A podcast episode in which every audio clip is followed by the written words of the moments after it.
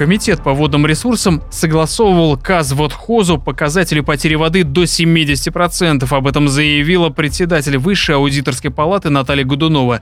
По ее словам, в неудовлетворительном и аварийном состоянии находится более 25% гидротехнических сооружений республики. Тем не менее, проектирование и строительство каналов продолжается по устаревшим технологиям. В качестве примера аудиторы рассказали о реконструкции 16 земляных каналов в Жамбыльской области. Там работу пришлось приостановить из-за некачественного проектирования. По словам главного госаудитора, получается, что 50% выполненных работ на сумму более 1 миллиарда тенге по сути закопаны в землю. О ситуации с водопотреблением в республике рассказал специалист по экологии Тимур Илиусизов. Ну, в первую очередь, исходя из этих э, комментариев комиссии, э, можно судить об одном, то, что в ближайшие 5-10 лет водных ресурсах мы навряд ли достигнем 40% и перекроем именно внутренними потоками воды потребность Казахстана.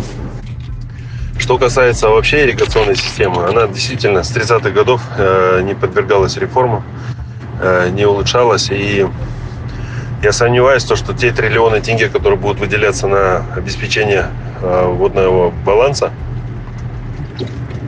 она как-то может изменить ситуацию вообще в целом в стране. Также главного госаудитора возмутили работы по внедрению единой информационной автоматизированной системы управления водными ресурсами стоимостью 422 миллиона тенге. Реализуется проект с 2009 года, и спустя 14 лет вышло, что доля автоматизированных гидротехнических сооружений составила 2%, причем из них работающая информационная система фактически составляет менее 1%, а интеграции с самим Казводхозом пока нет вообще, заявила Наталья Годунова. Что касается вот за этот период, они всего там на 1, 1% достигли, но я думаю, надо руководителей привлекать к уголовной ответственности за расстарту бюджетных денег по неэффективным и нецелесообразным проектам.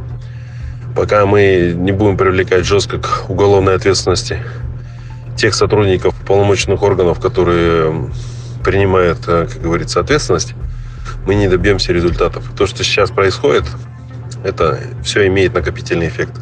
И так как у нас нет плановой нормальной экономики, э, в ближайшее время в Казахстане навряд ли что-то изменится.